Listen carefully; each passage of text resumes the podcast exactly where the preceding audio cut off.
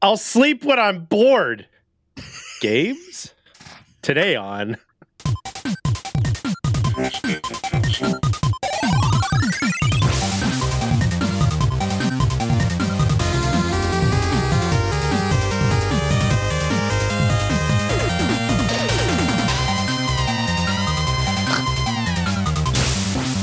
Is that the one we're using or what?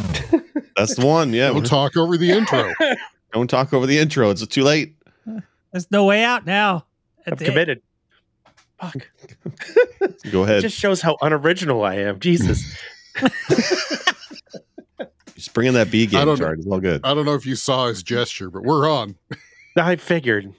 Well, amongst amongst originality, guys, it's one of the things I excel at is being different from everyone else. It's one of those intra-family memes they don't have in Canada.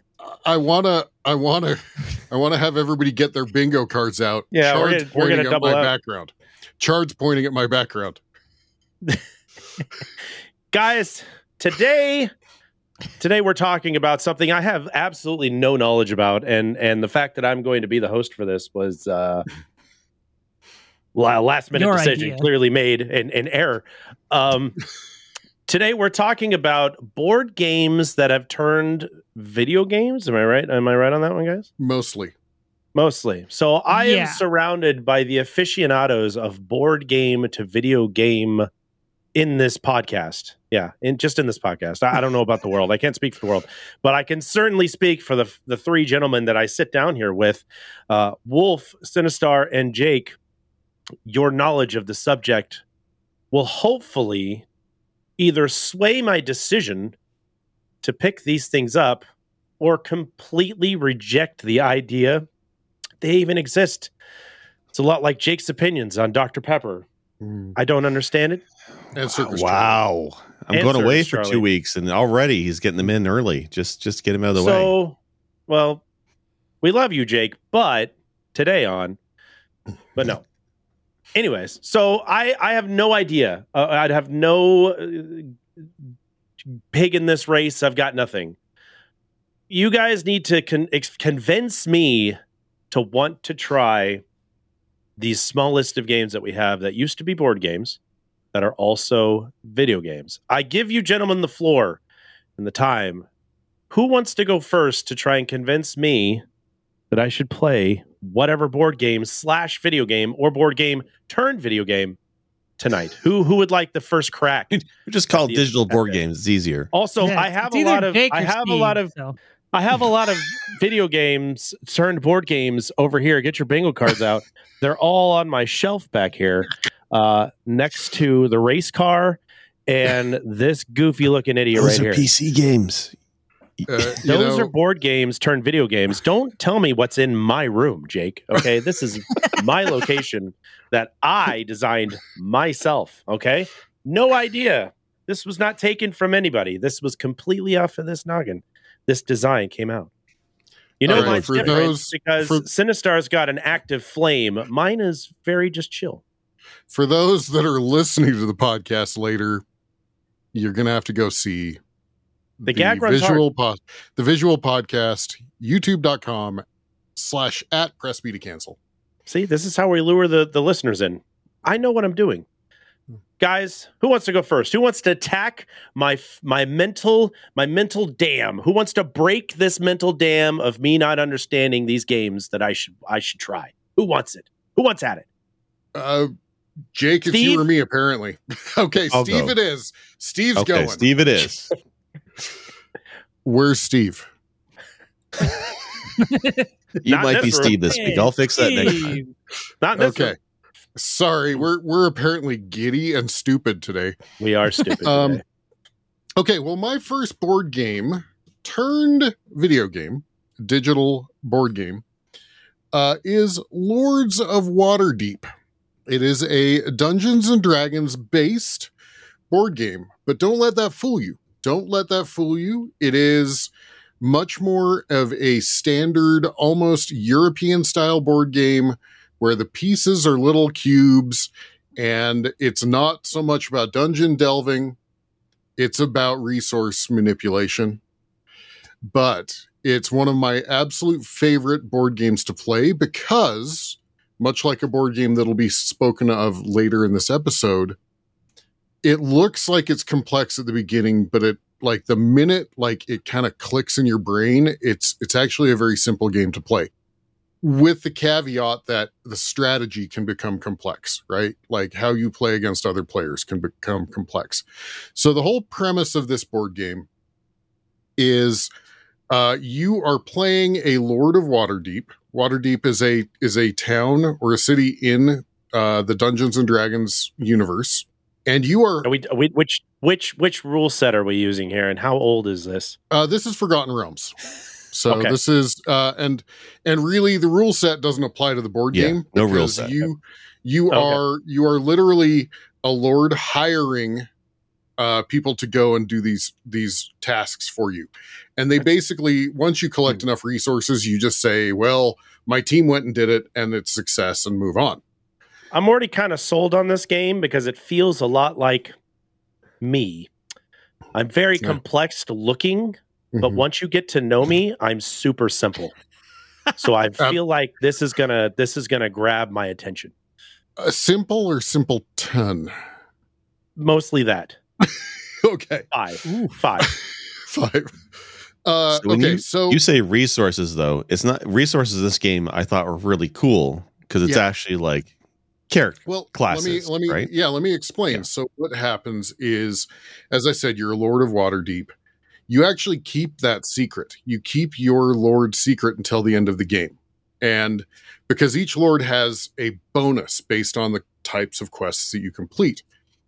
And what you do is you collect quests. And so the quests are cool. Like there's one that's like training owl bears and there's another that's like you know go defeat the beholder. And there's another but these are little cards. And and literally the cards just say you need four warriors or barb whatever the the fighters. You need four fighters you need two magicians you need two clerics and you need you know this. And there are locations on the board that you take your character's representative and you move them to that position and you get to collect those fighters or clerics or wizards or whatever and once you collect the correct ones, you can complete the quests.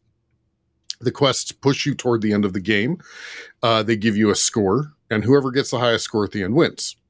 So, really, it's a very simple con- uh, uh, concept. You add on top of it that those locations are one person and one person only, with a couple exceptions, but one person and one person only. So each round, if you want to go collect the spot that has the two fighters and somebody gets there first, you can't use that spot this round. So it's like Monopoly. It kind of, yeah. But they add another piece on top of it where you can actually put your person in a spot and buy an additional spot that you can put onto the board that gives you additional spots. And those become advanced. Like some of them are like, I can get a wizard and two fighters, or I can actually exchange some for others, stuff like that. So, Hmm. and that's where like the strategy becomes, you know, uh, higher. Now there are some expansions for this that are in the the uh, the digital version that add some other layers. But honestly, I really love the core game. The The expansion is called Scoundrels of Scoundrels of Skullport. Yeah. Um, was by the way- I I can see that. Uh, and and by the way, the the board game and the computer game play essentially exactly the same. So this is uh this is like a one to one translation. So it's really cool because I can play it online with my friends. And I don't have to go pull out the board game. I don't have to like move all of the pieces into the right place. I don't have to, you know, shuffle this and shuffle that. I basically can just start it, get going, talk to my friends and say, let's play. We all jump in and we play. So Hmm. it's a fantastic game. If you've ever played, so those those of us that are or those of you that are maybe listeners that are familiar with uh, European board games, there's a game that this is very similar to called Stone Age. And I wasn't super sold on Stone Age when I played it, but I love uh, um, Lords of Waterdeep, and I think it's that addition of being able to add the the little shops and storefronts and stuff that you can use. So that's my Yeah, that's the- my spiel. Uh, so I love this game. I'm glad you picked this one because I was torn because I love this game too. My wife and I played this like to death. I think we actually wore the board out. We played it so many Mm. times when we got it. Um, I like the expansion a lot too. I think it adds some more stuff to it. It adds a corruption mechanic, basically negative points that you can accumulate, Mhm. but in exchanging those those tokens, you get more resources. I love this game. I love the components. I, I have played Stone Age, but you're right. Waterdeep, the the customizable board is different every time you play. You get to select which location you want, and that fight for the the great locations is so good. It's and you're not really you're usually not uh, worrying too much about the other players. Like you're not attacking the other player generally. Well, I think there's cards you can give them and make them do.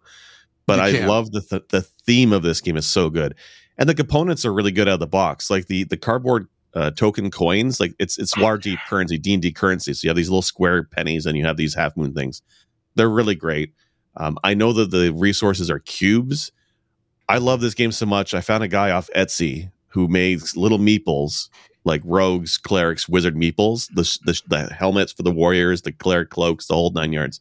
I bought a full set of these damn things. I love them so much. They're really cool. I love this game. I pimped this this copy of the game out. I'm I'm almost sad that it's so hard to find. I have not seen it on a shelf in a while. And I'm sad they haven't tried doing another version of this or more expansions. This is one of my favorite tabletop games. Um, I played the iPad version of the app a long time ago, and I heard it. Uh, they recently brought it for Steam, and I heard the AI is actually really good in this, and, and I want to pick it up because I love that board game. You're right; this game is so fun to play. It's a worker placement game, and I really Yeah. love the strategy of you have a handful of moves you can make a turn, and you want to really just grab those spaces before your opponent does that you know they're going to use. If you see them trying to collect a bunch of warriors, you can fuck them up by putting your worker in the place that gives you warriors, and you can just it's it's Yeah. just you can get so vindictive in a non-confrontational way, and I love that. it's, it's it's a great game. So Yeah, it's like Monopoly. It's Yeah, exactly like Monopoly. It's passive except for- aggressive. except for it gives you a choice as well because you can you can actively do the whole block and and you know fuck your enemy or you can just race for points and not try to mess up the other players so it's it, you can play it either direction right Mhm. so Mhm. yeah I'm watching the Steam video of this particular game. Yeah. And it, I mean, it looks much like a board game. It, it I mean, it's now this It is, is- my ignorance speaking, so it looks a lot like the Ticket to Ride style of Uh-huh. board game. Yeah. Yeah. But uh, so it's not like it's not like this is a game that turns into a dungeon crawler. This is No. just a digital version of the same thing, just on Right. board in right right Okay. I think It's a does Dungeons and Dragons I- theme. I don't- That's all. I don't think a lot of board games really need the bells and whistles outside of stuff like, you know, you you see the digital version of Monopoly these days, and that's got bells and whistles out the wazoo. but I mean, that's because they have to entice people to play it somehow because everybody has their own house rules for the game and everything. Yeah. So they had to work Yeah. that in, and then even then, like the, the whatever you want to call the announcer. uh-huh Oh my god, shut up sometimes. But hey look this this 100 year old board game now has a three-dimensionally rendered hat enjoy Let's fucking go. It's even got uh, lighting. So like when it turns, you can see where the shine, the light Uh-huh. at the center of the light is. It's pretty cool. Yeah. RTX hat. Yeah, it's great. No, uh, Lords of Waterdeep. I mean, in in all honesty, Lords of Waterdeep is. uh, I can't think of anything that isn't a one to one translation from the board game. Really, Mhm. like Mhm. The board looks exactly the same. The you know the pieces look exactly the same. The way that the turns work is exactly the same. So, Hmm. um, the I So guess the true- one advantage, true Yeah. to the physical copy, basically. yeah, yeah The one 100%. advantage is I don't have to worry about setting it up. And really, the more important piece is I don't have to worry about because the board game has this nice, like, uh, uh, tray where you can put all the pieces and have them like, and I don't have to worry about doing that after. Like, it has a Oh, guide. man. Here's where this goes. I I'd don't have to lose all these that. goddamn pieces. I feel like I'd lose every single one of these pieces. I'd be using dice and like hair lint, maybe a tooth. Be like, here, here's your resources. I've got this is all I A got. tooth. Toenail, you know, something mm. floating around here. Yeah. it's So- a crazy room. I mean, it looks it looks a little nuts. Yeah. Need warriors, we lost the warriors. Here's some weapons from Clue. Yeah. All right, the candlestick is a bastard sword. Okay, just Yeah. imagine that. anyway, uh, I love Yeah. this game. I love it both in physical form and in the digital form. Yeah. And you know, for ten bucks on Steam, could be a good Oh yeah. Oh yeah. Oh, it's a steal. Oh, like this game is one of the best digital board games. Yeah. That's what I was looking at. Like it's it's very modestly priced. It's 10 bucks for the game and then 2 bucks for each of the two expansions. So 4 bucks. Yeah. Right. Like all in, Under you're at Mountain and $14 in tax, right? Okay, so What's that the is a difference. expansion? I, uh, no, no, no, that's a difference. Sc- Scoundrels of Skullport is technically two expansions. Remember, it's divided Okay. into, and so I think they You're sell right, the DLC actually. separately. So that's the cool thing about the Oh. board game is you buy the expansion, and it comes with both portions of the Scoundrels of Scoundrels of Skullport. Got. But I mean, when you're but- considering a board game is fifty bucks at its base cost for a physical Yeah. board game, for a Yeah, yeah, base cost, most are 70 80 90 dollars these days.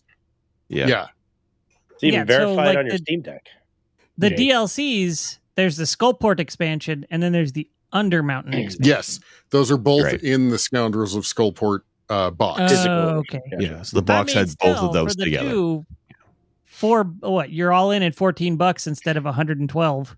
Uh, well, I, I think I think that expansion was like 35, right? I mean, Hmm. by itself. So like the box, the physical box.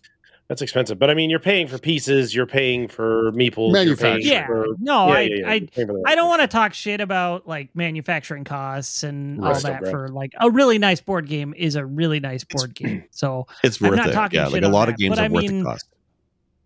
Affordability is very much a thing with board games these days. It used to be you want a board game, go to the store, pick it up for 15, 20 bucks. Yeah. But now the board games are so intricate and advanced and have so many things going on that there's so many levels of manufacturing and all that. It drove the price up.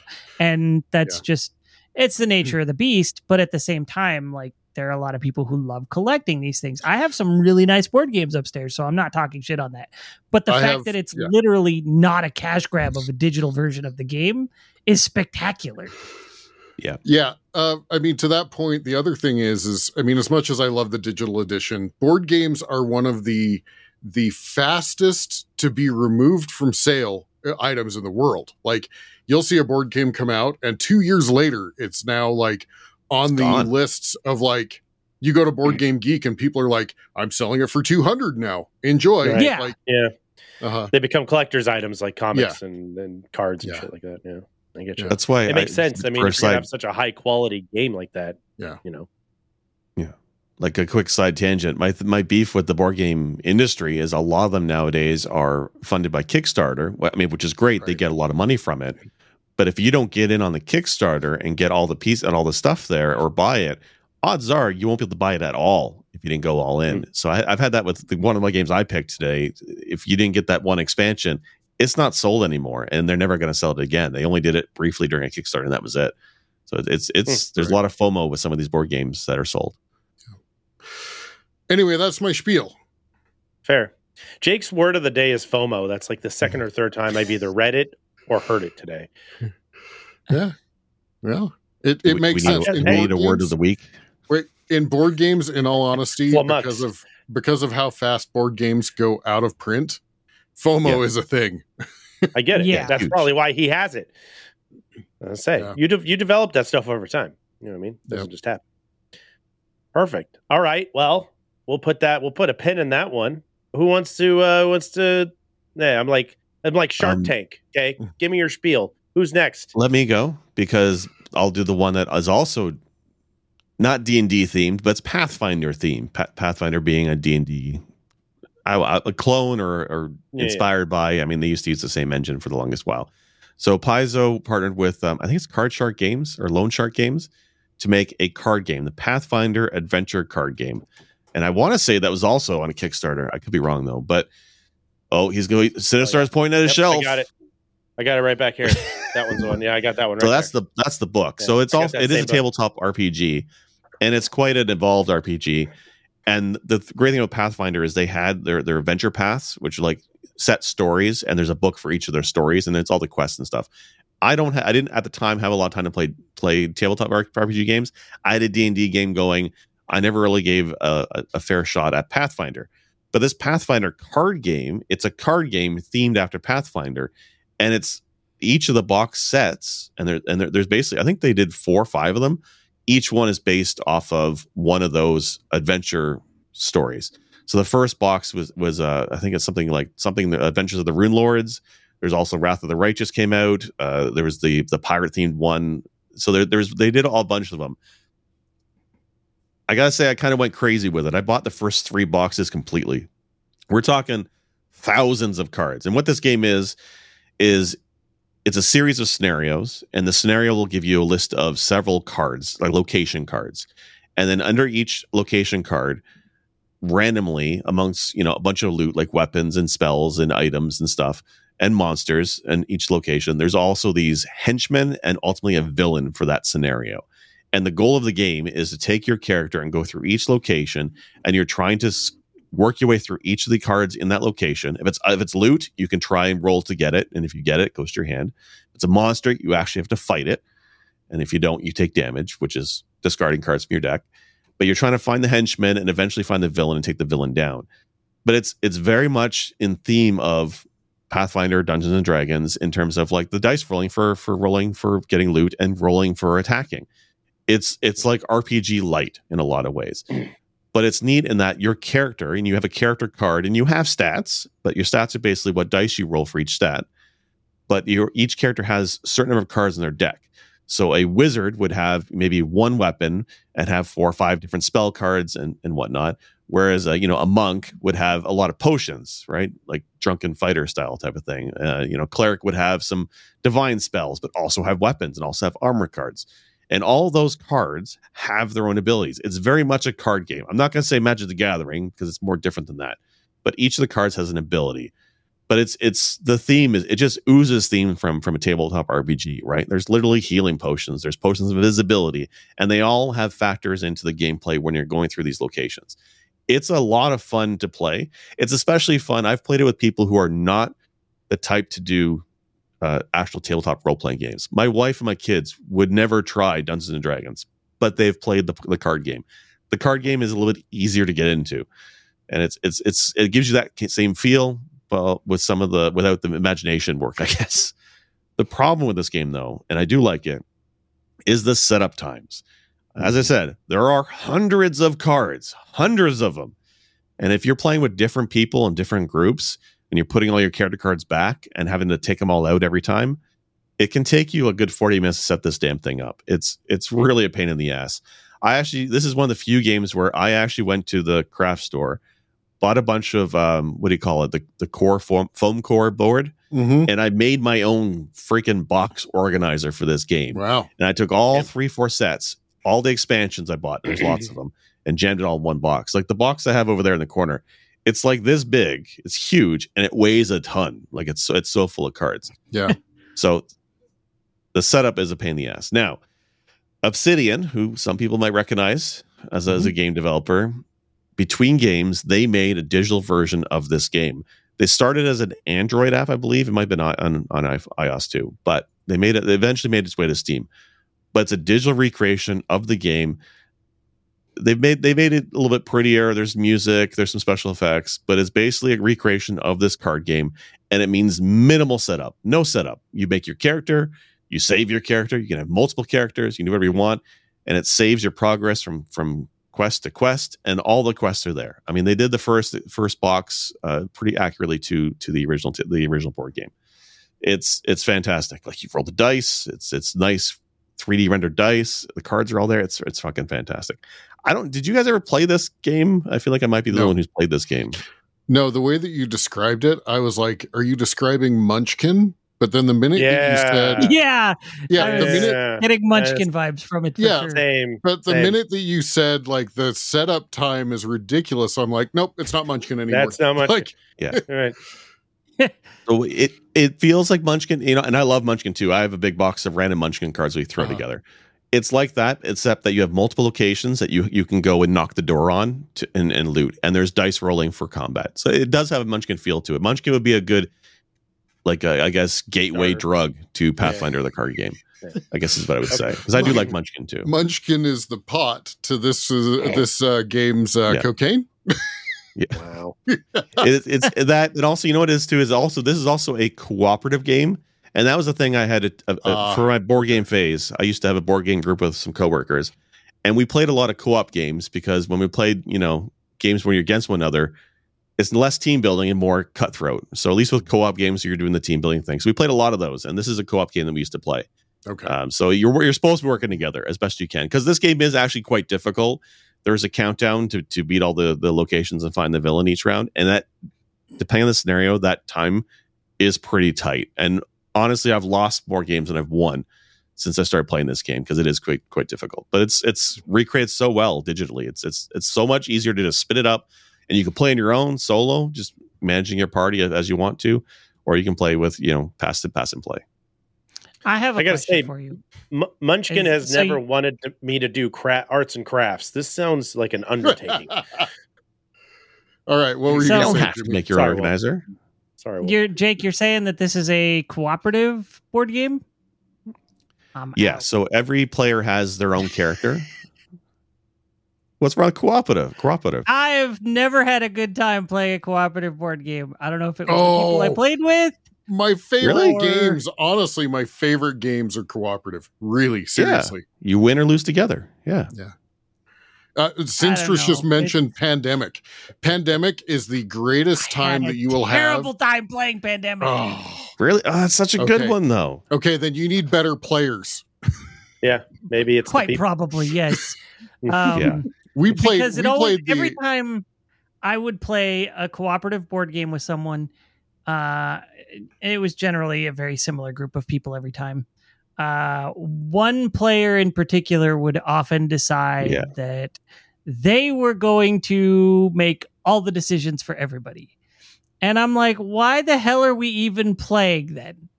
yeah, but if we didn't do that, then that person would get upset and make it even ev- an even worse time for everybody. So gotcha. this that really put me off of cooperative board games. Yeah, no, That'll do it. uh, You- yeah, yeah. you There- definitely uh, need to play with better people. Yeah, Sinstress and I have have some friends that we have played not only all of the pandemic like standard board games, but they have the what do they call them? The living board Legacy. games or whatever. You know, legacy games. Legacy ones. We have yeah. played through the legacy games and uh absolutely adore those the pandemic games. And it is seriously, if you have the right people with you, it is the most fun you will have getting your ass handed to you. Yeah. Yeah. I've lost most pandemic games, but I still had fun playing with it. It's it's something about when you're playing with people that you get along with, win or Yeah. fail, at least it's fun along the way. And pandemic was good for that. But every group that has that one guy who likes to Yeah. like railroad who who does weather in the turn, you have to usually have a talk with that person, say like back the hell off. Like y- player Oh, that didn't work. turn. That right? that did not work. Yeah. you don't need to play. I don't know. This is these are the types of games that Optic and I are not allowed to be on the same team together. for his mother said, I not play. well, when it's when it's a hundred percent when it's a hundred percent co-op though, then your mother is in on the team with you and Yeah, would no, probably have not. a good time. no, just the two of us against the rest of the damn table, and they were like, "No, you can't do that anymore." okay. All right, Yeah. all right. So, Uh, and- and so is this- card game. All Is this still is this still uh available? So Yes. yeah, thank actually thank, thank you for bringing that up. So uh, you can still buy it, but I probably wouldn't because it's not being updated anymore. I don't think it's sold well enough, which is a real damn shame. Because like I said, the the card game, the physical card game, had multiple expansions. We're talking like five box sets on their own, plus character expansions. Like I got a character expansion to Wizards, and it gives you five different alternate wizard classes you can play as, plus additional cards. I got a bunch of those expansions as well. None of that really made it to the digital app. They did do a small goblin themed expansion that was exclusive to the digital app, but it's mostly cosmetic, not much in the way of gameplay changes. So they they they they added stuff to it initially, but then I guess it didn't sell well enough, and over the years it's kind of drifted. I I hope you can still buy it, uh, or at least uh, at least hope you can still play it because the digital version was quite good. But Obsidian, you would think as a big company, I mean they're a fairly large company, makes a lot of great RPGs these days. I mean they're the ones who did uh, was it Pillar of Eternity, I think Yeah. recently. Mhm. So, but they've they've really taken development resources off of the of this card game, unfortunately. Yeah. So, two things. One, I was looking at it. I just searching Pathfinder, I could not find it. You have to Yeah, actually find search it in it by name. I searched Obsidian Entertainment because I wasn't sure what the name was. I knew it was Pathfinder something, and I couldn't find it under Pathfinder. And under Obsidian Entertainment, I did find it Pathfinder Adventures. So you have to search Pathfinder Adventures to find it. Gotcha. Um, That's too bad. and I think part of that is because it has mixed reviews. And I think the other part of that is it's only a ten dollar game. So with mixed reviews and ten bucks, Steam is probably not pushing it on people. Yeah. Yeah. Well, and then For it's mixed got reviews- seven DLCs. Yeah. that's like another thirty six bucks. So they tried So to make it- it, a business model. Is it- it didn't work. Is it like um so I don't remember who it was Catalyst somebody did a uh, they they came up with instead of a collectible card game they called it a living card game an LCG. Mm. Mhm. And the difference is is with the collectible card game you go buy boosters and you hope to get the cards that you want. With the living card games that I there was a Cthulhu set that I bought a bunch of um and basically the boxes that you buy contain a complete set of you know that expansion that living set of cards and so that's kind of the difference is this is this a living card game or in the physical version or is it a yeah, I think the difference between a living card game, though. So yes, it's fixed. There's no random boosters, at least not in the physical game anyway. It's all fixed cards. When you buy an expansion, a character expansion, it's the same cards that another person would have, Mhm. which is good for this kind of game. The difference with this though than a living card game is that it's one box of cards. All the items are in this box, and in, when you're doing your setup and you're randomizing each location's loot, any player can get those cards and build their character up. It's not Mhm. like you're making a deck and you just use that deck and take it from game to the game. Your deck is only like I think at most 10 15 cards because your deck is also your life from what I recall. sure. So it's not a very stack of cards you have in your hand. So it's not like you're building a deck like Magic or something where you have 50 cards. Um, so it's it's it's less Magic the Gathering and more Munchkin, like like you like you said, I said with Munchkin, Okay. where you you make a character each game, right? yeah And you have a handful of loot cards in front of you. It's it Yeah. feels similar to that with with more stuff on top. Now, Okay. Do you create like a character sheet for this? Like, like do you roll there's for your, character you said you for your stats? You get these cards. Like, how So do you you, have a character card. character? and each stat has a dice that can be rolled. Like a warrior gets to roll, I think, a d10 for their strength, where a cleric only gets a d8, for example. Um, the character card does have spots uh, like perks you can tick off as your character. Like the more campaigns you play, like scenarios you finish and beat, you can mark off your card advancements for your character. You can make some stats better. Sometimes So they like get more abilities. There's also a, a paragon class or expansion class to that character at a certain level. So you can actually carry your character from scenario to scenario and it grows. Kind of like I think. Gloomhaven has a similar idea where your character I can have grow, or you can just play the basic character. I have a Shadowrun card game that sounds really similar to now what you just described. Yeah, Uh, I I've know a little bit of the Shadowrun yeah. game because that one you also develop a character over time. I think too, Yes. right? Uh-huh. Stickers, Yep. I think. And it has, yeah, stickers that you can apply to, uh huh. Yeah. So for this game, I mean, we didn't mark the cards. I mm-hmm. wouldn't let anybody touch my cards, but you but you can put them in sleeves and mark it off with a marker, or I had them track on a piece of paper. But you don't need you don't have a D and D character sheet per se. You you get a character card, and that has all the information on it. All right. I want to point out one thing. When I first went into the legacy games, the, because, you know, a board game, you buy the board game and you're like, don't mark up the cards, don't do anything, right? And then we played this legacy pandemic. Our friends bought it and are like, come over and play this. And the very first time it's like, destroy this card. I'm looking at it, I'm like, no, no, this is no. Uh Yeah. but by the time we they told me this, but by the time we got to the point where we were set up to destroy that card, I lit it on fire. You know what's funny? If they ever brought the legacy game board games to digital, Mm-hmm. the only way they could do that, and you know it's bad, but they would do it is as NFTs. Yep. Every card's an NFT, and when you have to burn your Don't give 'em NFT, you lose that card. What are you That's doing? what they do. we we get to 500 after Wait, the wait, NFT wait. No, no, no. comment. Fantastic. No, we just came up with this idea. We're going to patent it. Press B owns it. Anybody that wants to make NFTs this way, you have to pay us royalties. Yeah. Square, Press NFT to cancel. All right, so we're Press getting into the Steven patent troll business. No, yeah, we're no. covering we're covering a lot Because- of ground today. Because unlike a patent troll, we came up with the idea. We didn't buy it from somebody else. Right. Fair. Originators. That's right. Okay. Anyway, yeah. No, this sounds. Uh, the problem is, is I'm sorry that the digital version gets those poor mixed reviews because honestly, like it sounds awesome. Yeah, I wonder what the bad reviews are for. I wonder if it's stability or bugs because uh, it's not getting updated anymore. And if there's a bug in a game like this, they don't fix it. You Watch, feel it it because there's hundreds of cards. set- so set if one up. card is a errata or bugs, then it sucks. What? That's Yeah. that. I said Yeah. it, it's probably because it still takes an hour to set the damn game up. you you have you have to like you have a shuffle button and you have to like shuffle the decks like Please go to your local craft store and make a box. Like fuck. I don't have to enjoyed the hands-on building of something to organize my cards. Okay, Chard. It was fun. I liked doing it. It was better than having the game five and boxes got a- of this shit. I got a coupon to Joanne's. Crazy. uh no i i i want this game i want this game but i don't know that i want the digital version so Yeah. It's I don't Yeah, even know if it's in print anymore. I think better. there was a second edition of the first box Mm. that came out from Lone Shark, but I don't know if they're still making it. But uh, Mm. for a while it was hot. It was one that is it was a very it was on Board Game Geek Geek as one of their, their top games for the longest while. So I don't I don't know why. It Hmm. sounds like it'd be a lot more fun physically than it would be digitally in that in that respect. Like it just sounds like it'd be more fun to be around people playing this game because you get to as like- long as you're willing yeah. to do the setup Yeah. time Right. Yeah, I You got got an to hour shuffle my every day. deck and like this location needs five items, four spells, and three monsters. This one needs five monsters, two items. Like the that part of the setup was very tedious.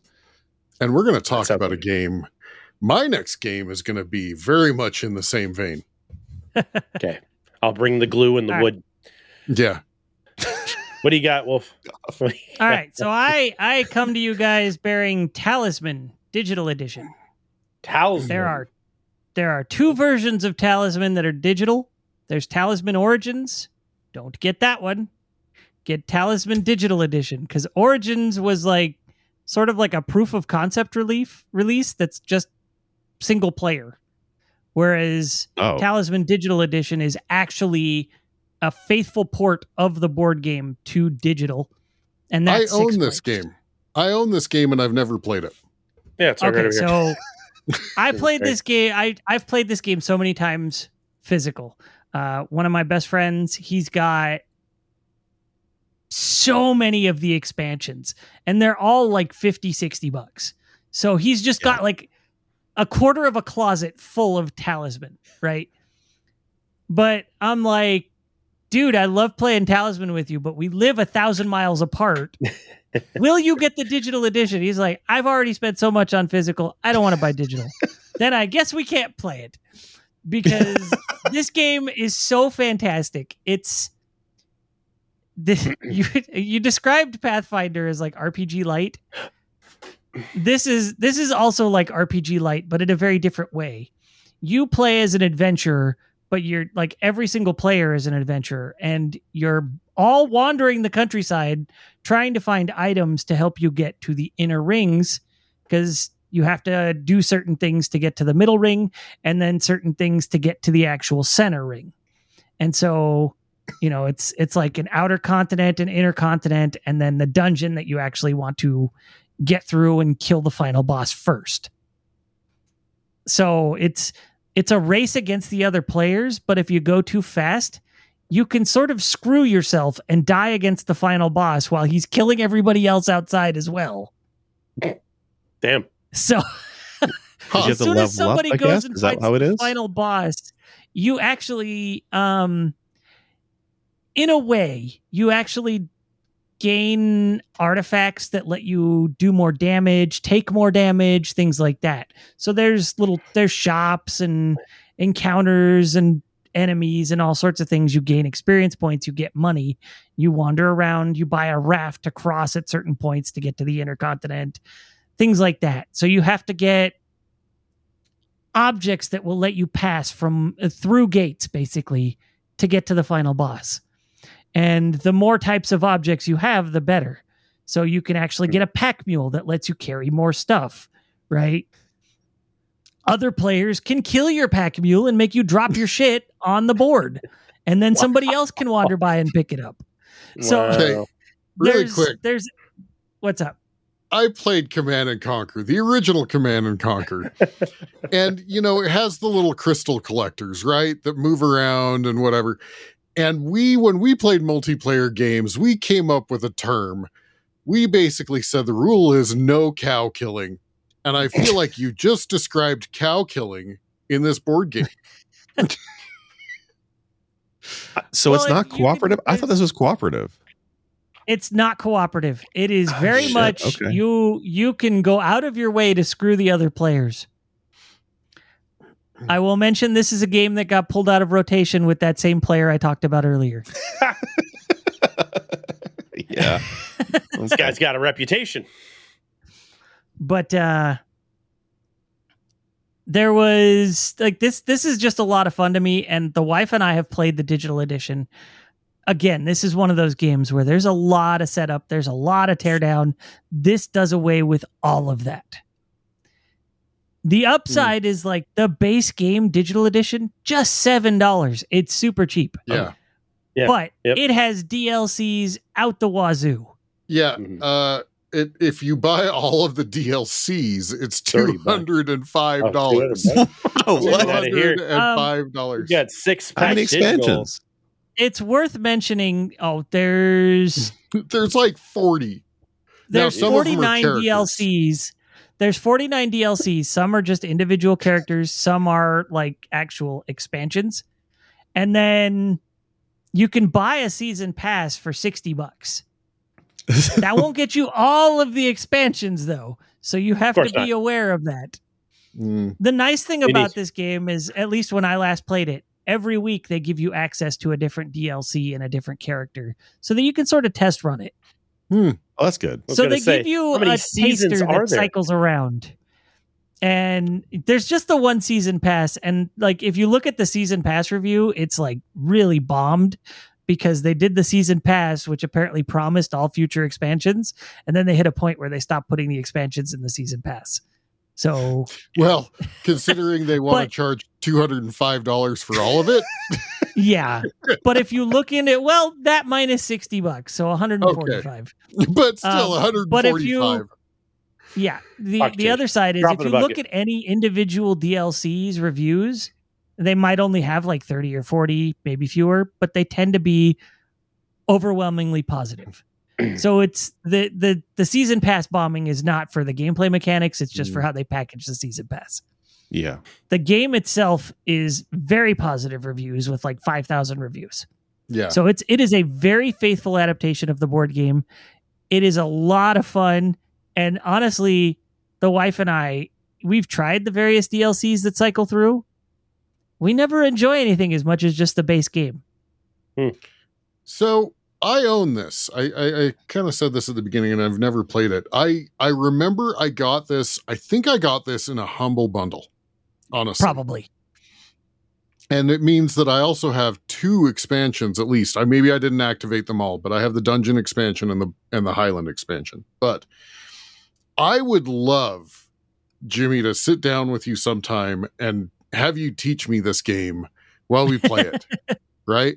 I'd be And I- And if we wanted to do a press B, I would buy the six pack for 30 bucks and gift you gift the remainder That's of you that don't deal. have it. Yeah, Yeah. that's a great thing. That's worth mentioning too. Is a six pack is just thirty bucks, and then you're like, you get it, you get it, you get. You could be Oprah Winfrey with this game. You get a talisman and you get a talisman. Yep. So this Wow. this is So- a lot of fun to me. Like this, it's there's definitely a lot more depth than something like, you know, uh Carcassonne or Lords of Waterdeep. Like Lords Yeah, of Waterdeep it's- is it's- actually it's a a- simple concept. Yeah, it's a simple concept with a lot of depth. Yeah. That's what this is.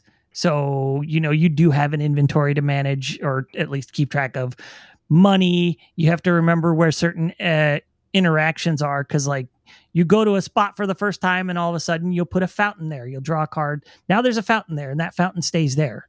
Mhm. So that's where you got to go if you want to go visit that particular fountain to do the thing that gives you more hit points or more magic points or whatever.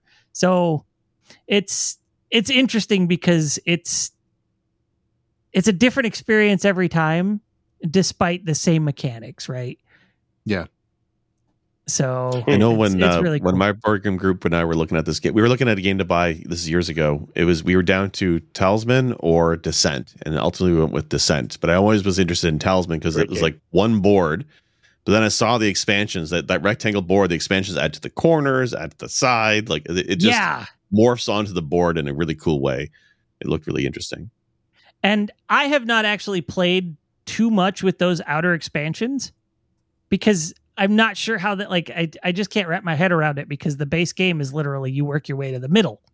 And the Mm. expansions are like, oh, you go outside and go further away from the middle to do things. So So when you mentioned that you can put like a fountain down on the board and it stays there, does that It's mean you go backwards to get to it? you can you roll the dice and you can move north or south. You don't have to like you can pick your direction. Mm-hmm. but- okay. Each each ring of the board has basically two directions you can move, clockwise or So- counterclockwise. So you're saying it's sorry, the board game. Sorry with cards. I I guess maybe like Is it You're like, problematic? no, not even get that bubble? close. Yeah, it's Even got that the little problematic I in the mean, US? Yeah, I want the bubble I mean, I guess- yeah. I guess it's like That's sorry trouble. I think that's RPG. trouble. Like Sorry PG. that's a good explanation of it because you can actually fight the other players. You can land on a space Oh, with another player and attack them and steal their shit if you win. it's sorry if you land on the same spot as another player, you send them back to the you beginning. slide them back. this sounds Mhm. like Yeah, sorry. uh-huh, yeah. This Yeah, definitely you- sounds like sorry. If you knock It's- someone out, they get sent to the inn. So it's, Get it's sorry that got swole. Sorry, Yeah. get stabbed. it's it's not sorry, it's condolences. Prison, sorry. Get shanked. no, I, I, uh, Jimmy, let's play this. Let's play this I'm down. because I own I'm it. absolutely and, down to and do that. If uh, Jake and and Chard, if you guys have an interest, I will buy the six pack because I can send it to other people as well, and we can play a press B How many people can play no idea. in in a game? Six. six. It's like six. Six. Oh, that's pretty good. Yeah, I'd play this. Like I, I've been Okay. interested in this game for years. I just never picked it up. I think when I saw the digital version on Steam, I got put off because the DLC because I saw the hundred fifty plus dollars for Yeah, DLC. Don't be put off by the me off. DLC. Literally, the base game for seven bucks will get you so much replay value. You don't need to worry about the DLCs. Oh, I'd be Okay. comic relief for this entire goddamn game. So, because I have no idea what the hell I'm doing. Like, and it's great. Like, you can get other people turned into fucking frogs and stuff, right? It's not just like it's literally RPG. You, you I can- I feel- people. I feel like there would be a convergence upon my square, and you guys would just fucking ruin it. Okay, Roll the I want to point out. I want to point out that Steam sucks right now. Six packs are only available to those that don't already own the game. Ah, That's so Wow. stupid. yeah. That's wild. Include Okay. six copies of the game. Send the extra copies to your friends. Yeah, That's okay. That's- seven bucks is a steal for the base game anyway, Yeah. so that's not a No, seven. All right. Seven. Yeah, it's seven. Yeah. It's not even ten. six ninety nine. Yeah, At least US. It might be 10 Canadian. Yeah. That's still. I mean, for the amount you get out of it, as long as the expansions aren't really necessary, then ten bucks is totally fine. I don't Well, think then- they are, but I think uh, if you decide to buy different characters for yourself, you can play with those characters even if the other players don't have them. I think. So, Okay. That's three card games, three RPG card games. yeah, it is a card based game. So, My next one is totally different. I don't think that's true. Although Uh-huh. I have been interested to hear about Gloomhaven because you talk about it quite a bit. Yeah. Okay. Well, I guess we're gonna spill those beans. Well, that's about an hour in, guys. We've had a wonderful time. Um, let's tell everybody where they can find us. Uh, uh, ahead. at uh, at it, we're in Gloomhaven. So Gloomhaven. Uh, One of the okay. best dungeon crawlers ever designed, according to Steve. It- honestly, so when this game came out, so we're going to talk Gloomhaven. Um, when this game came out, uh, it was it was in the top three, and in fact, it might have hit top one for a while on Board Game Yeah, it did. um this is it's uh i have a couple complaints about the physical version the first one is is when you buy it it's got the little like pop the you know the the squares and the shapes and everything out of like the sheets the minute you do that they never go back in the box Of course, because they no Why longer would fit in the box anymore you gotta be basically you got to be you got to think on your feet like Jake and create your own carrying case. Make your own organizer. And there are people that have made like these wood organizers for this game. I believe so. So this game is, uh, uh, and and maybe maybe Jake, your game is like this as well, but this is, uh, like take Descent, take Hero Quest, take all of these board games that are you know dungeon crawlers, and like take all the best parts of them and turn them into a board game. The problem is is that it is it is it is one of those legacy games where as you go you are opening packs, you are assembling cards, you are you know unlocking you know uh, doors in the box and everything so that because it wants to keep certain things secret obviously until you get through it because it actually has an entire scenario book that is a a quest all the way front to back. And every single quest or every single uh, scenario takes you at least an hour if you've got it well organized to put this together. You literally hmm. have to go find the board game pieces and put them in the right way, in the right shape. You have to put doors here and chests here and obstacles here and enemies here, and you have to go pull the enemy cards that you know determine what their attacks are, all that stuff. And so and you literally do this every single time that you complete a scenario and you in a session you may you may play three or four scenarios in a session. And so you are spending this time every time you go to a new scenario it's like, well, you guys go get a snack or or or really you guys go get dinner and I'll go get the the next set of this set up. Damn. Now, because of that, it it it plays epically. Like once you're actually in the game, it plays like a dungeon crawler. Like the immersion is fantastic. You know, it's it's got 3D elements to it, you know, doors and and chests and everything. Um and then um on top of that, it is so it also is a card game. And the way that it works is you pick a character and they have some really kind of ingenious classes. These aren't your standard fighter, cleric, you know, wizard. Like one of them is like a, a, a you know, a steampunky kind of like mix between a rogue and a and a mage, right? Like and and they have these clever names, and I can't think of the names of them off the top of my head, but um, every single one of them has a deck, and the deck unlocks different cards as you play and depending on where you go onto the board and stuff like that you'll unlock different things but on top of that every single every single character has a limit to their deck size. So even though you're unlocking these additional cards every time you start a new scenario you basically are like what cards do i want for this scenario? And you're locked in. So Hmm. now the cards are cool. The cards Hmm. actually have two aspects to them. They have a top aspect and a bottom aspect and then one of them will do you know move six six spaces and attack for x. And the bottom one will be add defense or do this other cool thing. And you basically what you do every round is you pick two cards and you pick a top and a bottom. Yes i said you pick a top and a bottom. Um and you can't you can't play two top portions of a card and you can't play two bottom portions. Like you literally have to look at your deck and you have to say, these go together. This is some combination of some way of something I'm going to do. And there are defaults. Like the top of a card, you can default and say, I'm just going to swing for X damage. Or the bottom of the card is, I'm just going to move three squares or whatever. I don't remember the, the defaults. But, um, and so that's kind of that card game aspect but it's really cool because you can start to build your deck so that there are these really powerful combinations that you can do.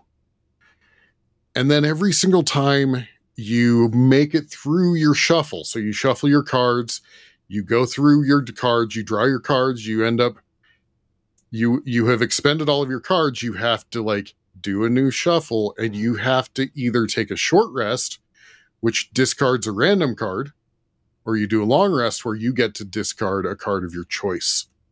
And the problem is, is if you run out of cards, if you deck yourself, your character passes out for that for that scenario. Hmm. And honestly, in most scenarios, one or two characters will pass out no matter what. Like because you basically are kind of going balls to the wall to solve this scenario. And so a lot of people are like, I'll take care of this thing that's in front of you, but it's going to take me out as well. But get the job done after I'm out, right?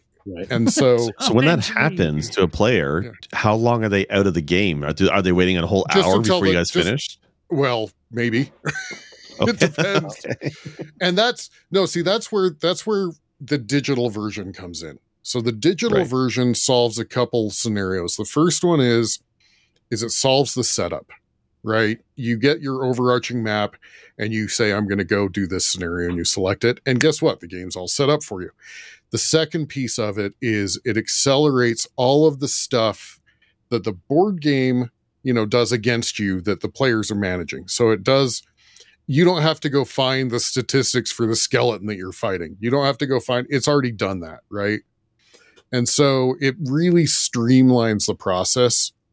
Um, which honestly, and Sinstress will talk about this for sure, is Gloomhaven drove her away mostly because of the absolute slog that it is to maintain the setup and to chase all of the aspects that you're supposed to chase as far as like I've got to manage what I'm doing and I've got to manage what the board game is doing as well because it's 100% cooperative, right? Right. So yeah, so yes, in the board game version, the physical board game version, there's so much to it that if a, if a person gets knocked out, even if it's like four turns from the end of the scenario, yeah, that could be an hour that they're just sitting there like, "Hey, where's the Mountain Dew? If there are any girls there, I want to do them." Like, you're not even here. You, you know, Oh, I get drunk. yeah. But but with the with the with the digital version, you know, turns take if you're really in analysis paralysis, a turn's going to take 5 minutes for every player to get through, right? For all of for all four players to get through, it's going to be 5 minutes, right? And so, yeah, if you're four four turns from finishing it, it's 20 minutes instead of an hour, right?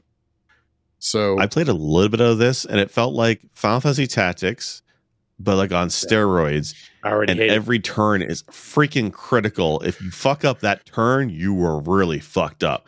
Like it's Oh. a This tough, doesn't tough game. It's like great. a hidden it's gem, hard. though, Jake. it Uh, might be a hidden gem. Chard, Yeah. this game hate is much game. closer to Baldur's Gate 3 battle than to No, Tactics look battle. at him. Let a look at him backpedal. Wow. He's selling it. No, no, no, But- no. Not tactics. Not tactics. Uh, Baldur's Gate. All his gate. Yeah. Yeah. No, it it's uh it it it is a punishing game. Like but the nice thing is is if you if you lose a scenario you basically can rerun the scenario if you want and you can try. And it has some it has you can some uh, save scum the board game. you you can you can and uh and it does have some Like it uh, already. um it it does have it actually has a level system so that you can be like this is too hard. I want to level it down and it gives you a guide of like how to change things to level it hmm. down. So because it is brutal. The first time we played it we play we played it on the easiest level and we're like how do you win this game? Right. so That doesn't sound But I- entertaining at all. I have played through the digital version um, front to back. I haven't played the expansion, but I have played through the digital version to, to its completion, and I adored it. It was my my Wednesday family game night for like three months. We played Yeah, this. you talked about it quite a bit when you Uh-huh. would when you would have your Wednesday video game Yeah. church collection or whatever the hell. And uh Oh. you always talked about Gloomhaven quite a bit. So I was Yeah. always kind of like, hmm, what's this about? Yeah. no, it's It's great. And the aspect of being co op with your friends, right? Each person gets a character, they're planning their moves, you know, all of that stuff. So it's it's great. Two questions. Yes. How many players is this? Four. Four players. Okay. And it is always Um, four players. It is always four players. So if you have less than four players, Somebody somebody controlling more than is one. controlling more than one. Yep. Okay. So it's like uh, Hero Quest in that regard, I think. Mhm. Yep. Uh, the other question was um, Is there like a sort of end game final boss to this game? There Is there an end goal, or is there just like eventually you hit a brick wall and everybody dies The, and you lose? the final No, there- boss. The there, final there boss isn't- of this game is what you find within yourself. There is an end goal. Like if you look at the physical board game, it is a book of scenarios that literally is like, you know, um, you work your way toward the end. I don't, you know, what's funny is I need to play it again because I don't remember. I had so much fun playing the game that I don't really remember any particular aspect over the other. like I just, I had a great time playing it. And there are some scenarios that are absolutely brutal, right? Like you start playing with, against elemental enemies and it's like wow this is a mess and i'm you know but but you also unlock some really like i said you unlock those really cool character types that add aspects that are um like like there's a character that like shoots people and does damage but also like moves the enemies around the board when they shoot them. Like it's almost like a, a kind of a uh um what's the what's the uh you know like you throw you Scorpion. throw the rope with a hook at the end, whatever. Anyway, and, but it's like that as a weapon. Like the character has a gun that he shoots, and like so, la- like it's cool because you're working with the other person, and they're like, "Well, I can do damage and I can move them here. Can you can you do anything with that? Oh yeah, if you move them here, I'll delay my. Oh yeah, and you select where you go in the order.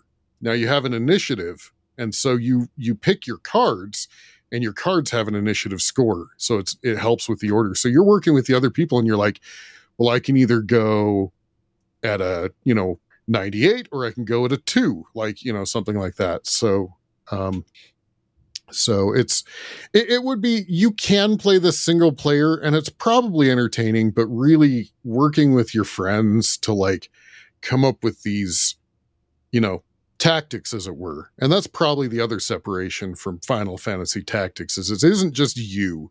It's you working with your friends to be like well if i do this it's gonna you know impact him this way. Can you finish him off? Yes i can absolutely finish him off like you know. So Sounds and it does it does have like an the rng co-op aspect. aspect. uh-huh. Yeah. it does have an rng aspect as well. There's a there's a deck there's there's actually a a hit deck that can either increase or decrease your your attack effectiveness and over time you can actually modify that deck as well it's kind of how you level up when your character levels up you can either add or remove cards from that deck so hmm. wow. That's fun. Yep. All right. Yeah, it's so overly complicated and it takes four people. Oh, noted. And, And- it's and- Final Fantasy Tactics. I hate it. and and when you play it digitally it's much better I it what's funny though is I looked up how long to beat for this game. uh-huh I see I'm seeing numbers between 94 and 140 hours. Jesus Christ. There's uh, a lot in that Might as well play Persona well, 5. Okay, but imagine that it's um, imagine that it's basically a board game version of D&D where you like play a, a campaign from like level 1 to level 20. That's what this game is. Is it comes with a scenario book. The book in the in the in the, you know, uh physical copy is thick. Yeah. Okay, so and this so is an you- asinine question. Yeah. I admit that. But do you do campaigns like obviously you don't I mean that's 100 plus hours in a sitting, but is this something that you would get to a certain point like a campaign, like a D&D Mhm. or a Pathfinder campaign where you're like you fight this uh owlbear, owlbear or Mhm. whatever. You beat it. Okay, and that's done for the day. We'll pick up where we left off Mhm. yesterday. Is it the same aspect as that? So Yes. you have to you have to break this board down every time and then set it back up for a campaign every time. I hate this game. Okay, noted. At least in D and D. Yeah. what? At least, GP, at least I in- think, mentioned in the past before that he played this game, and I think he said he devoted a table to it that was never touched Yeah. between sessions. I Right. believe that. That makes sense because, like, like I said, in D and D, you can have like your map, whatever. If you have a dungeon map, cool, you fold it out. If you're that advanced, we were never like. It took us way later to get to that point to where we're like, okay, get out the dungeon map. All right, your characters are here and little pewter pieces and whatnot. But all you Mhm. need is the fucking the dungeon master screen and your books and your paper. Yeah. And Yeah. that was it. Like you were done. You were ready to go. And, and that's So- really what the digital version does for you is it it takes away the the the minutia stupidity of tearing down and setting up a board game or dedicating a table in your house. Jesus. Um, I have 100 hours in this game, 100.6, and I've completed it. So, yeah. It looks like there are 95 scenarios in Gloomhaven. Well, So it's and there when you're trying to level up and stuff there are kind of some grind scenarios that you actually play multiple times like you're like well i need to you know try out this new card or i need to you earn points to level up and you're like well let's just go do the black barrow again like let's just go do it to earn points Hmm. you know I don't even have Hmm. 95 scenarios in my life.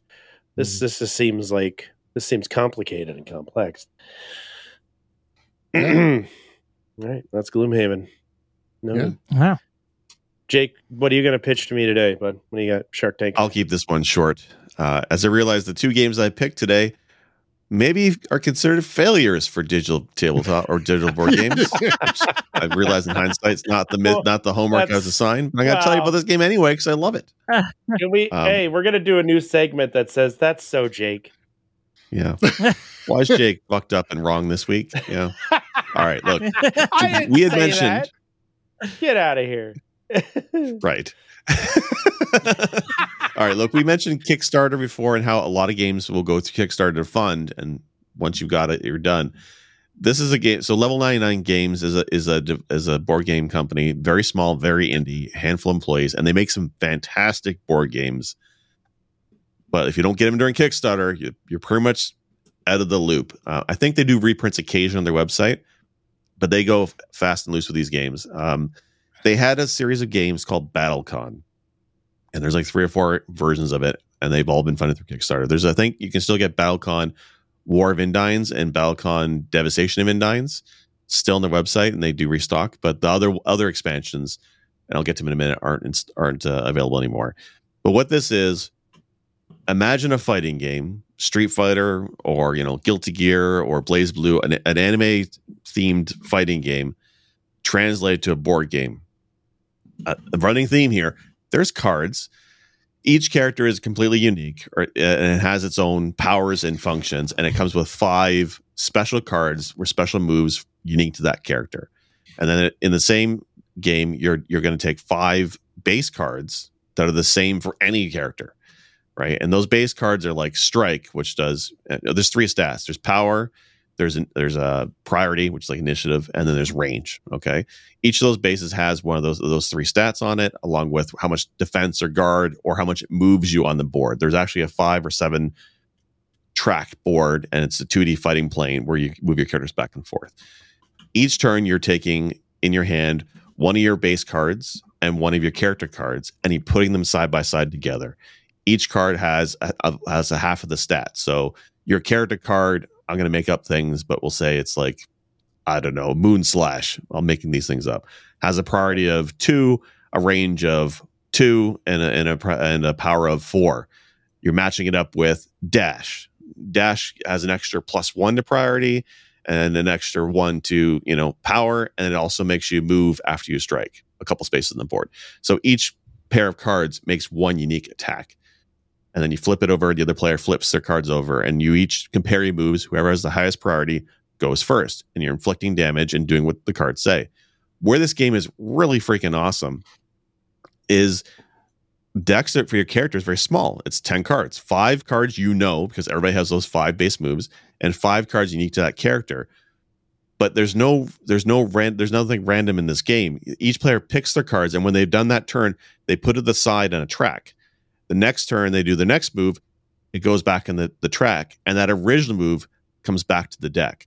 So Hmm. it's a game of perfect information after the first couple turns. You know what they've been playing and you know what they've used and can't use. It's like a cooldown for two turns before it comes back into play.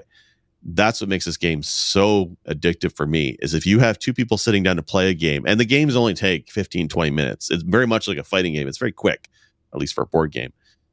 If you're playing that character, their unique moves combined with the bases feels different than what you're doing with your character, and your moves and your bases. But then after a few rounds playing against the Ryu player, you kind of know what they're doing and you kind of know how they play in their style, and you can see the moves as they use them. It's it's really addictive game. Perfect memory. It's uh, perfect information. I think is the term.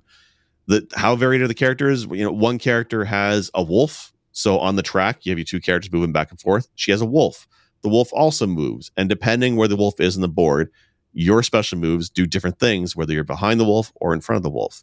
Hmm. Another character does portals, can put portals on the on the far sides of the board and teleport. Another one summons marionettes, puppets on the freaking board, and, and the puppets can do attacks and get removed. Like every character is dramatically different from one another. And there's like dozens of characters. There's dozens of these damn things because there's so How's few the cards balance? involved. The balance is, is pretty awesome. Like they've done a lot of play testing. They do they have done frequent updates for errata when when expansions come out, but during the Kickstarter process, there's a lot of open play testing with the community and they take that Hmm. feedback before they print. That's one of the reasons why Okay. I think they focused on Kickstarter is they get their fan base really helping them test the game. But it's meant to be a game you can play in a tournament setting. They actually sell tournament kits. That's that's the goal of this game. It's meant to be a competitive card game, a competitive card game that you don't have to go and collect sets for. You kind of you could actually just buy one character and and play with that one character if you wanted to, and just you have a life counter, and then that's it. So it's it's meant to be a game that you could you don't have to invest heavily into unless you want to. Um, but they they I mean they also did the DLC route with various characters you can buy from their store and and, and whatnot. Anyway, a terrific board game, but it's hard to find people to play with. and whenever because whenever you're at a board game day with friends, you're usually you're usually busy playing like you know the Game of Thrones is brought out, or you're playing Gloomhaven. You're usually playing that. It's hard to get the smaller games to play sometimes. As always had Yeah. always had trouble getting people to play this game, and it was, and I and I love it. I thought it was really great. So one of the Kickstarters, one of the stretch goals was a digital version of this game. They were going to hire a company and make a digital version of BattleCon, and they did. It was it was funded, and they made one, and it's on Steam, and it's free to play. It comes with like a handful of fighters for free. Uh, they rotate a free Nice. fighter every other week, and you could buy characters digitally to use in the game.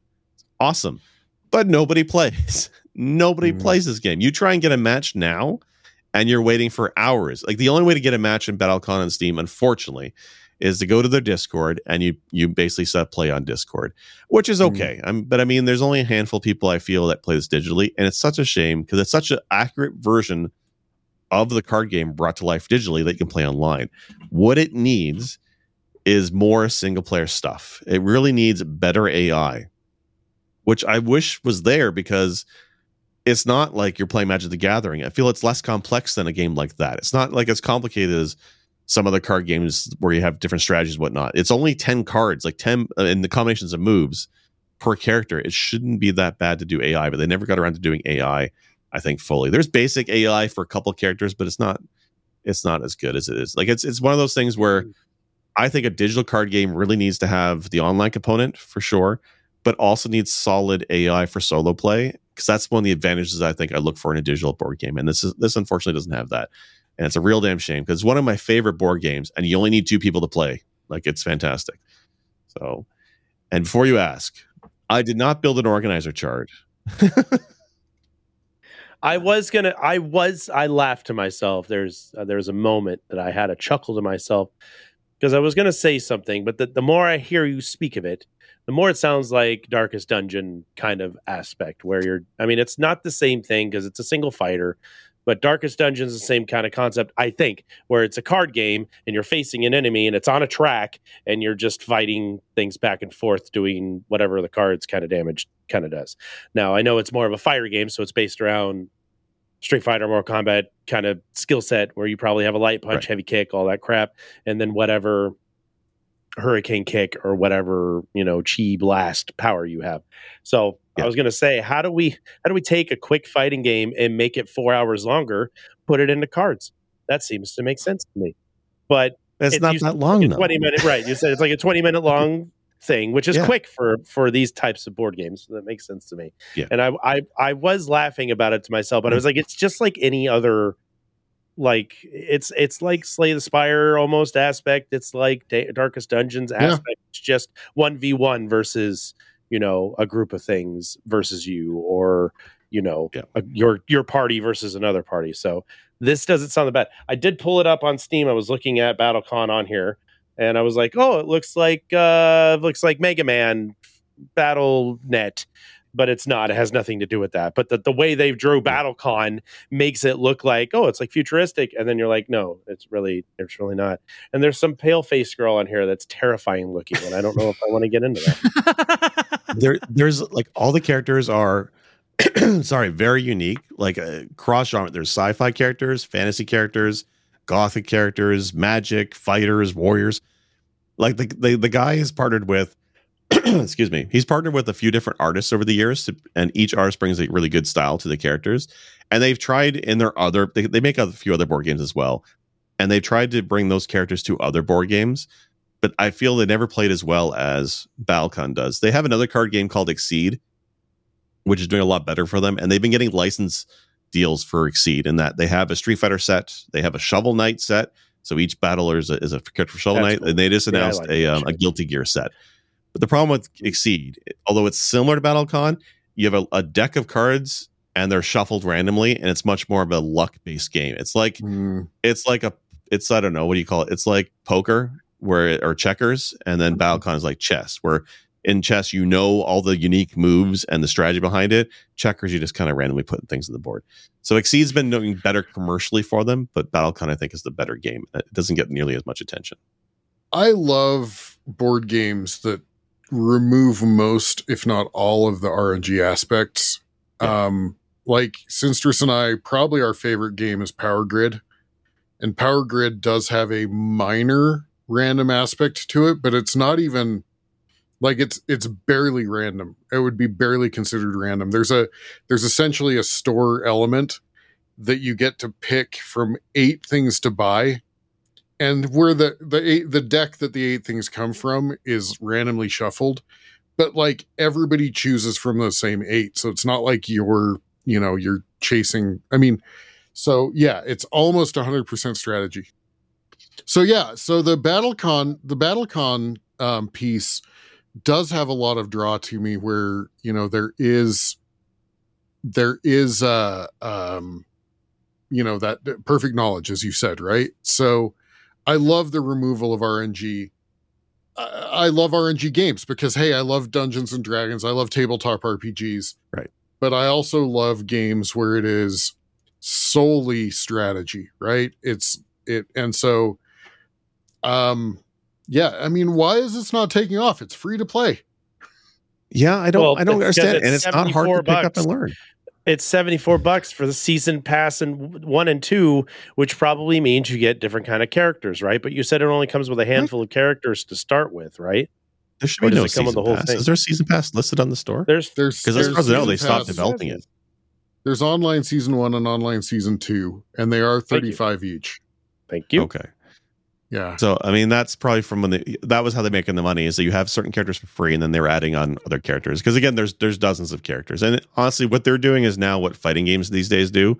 When you play Guilty Gear or Street Fighter Six, it comes with 12 characters, but then you're unlocking the rest with season passes. So they've kind of they kind of did that model before the fighting games have actually done it, which is Hmm. kind of interesting. But anyway, yeah, it's free to play, and I, I wish people would play it. It- It's each character is so unique. The the artwork is fantastic, and the strategy is fun. It just it never really took off uh, online, which is a shame. And I do need to actually correct something I said from Gloomhaven. The deck that gets shuffled is actually the modifier deck. Your move deck, you it's like it sounds like Battlecon Online, where your move deck, Right. you basically have all of them. And once you use them, they become, you know, expend or Cool expand uh, ex- Yeah. cool down. Yeah.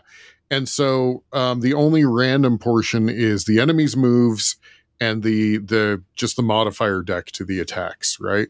Yeah. So Hmm. yeah. Yeah, it's a it's a shame. I, I wish now in hindsight I didn't pick two games that failed digitally. uh, real quick, Well, while we're waiting for Walt to get back, I will say the other one I almost picked was Game of Thrones, which has got a Okay. digital version, which I've heard is really great, but I didn't have time to play it this week. Uh, Game of Thrones is one of those games I freaking love, but the setup time for Game of Thrones is ridiculous.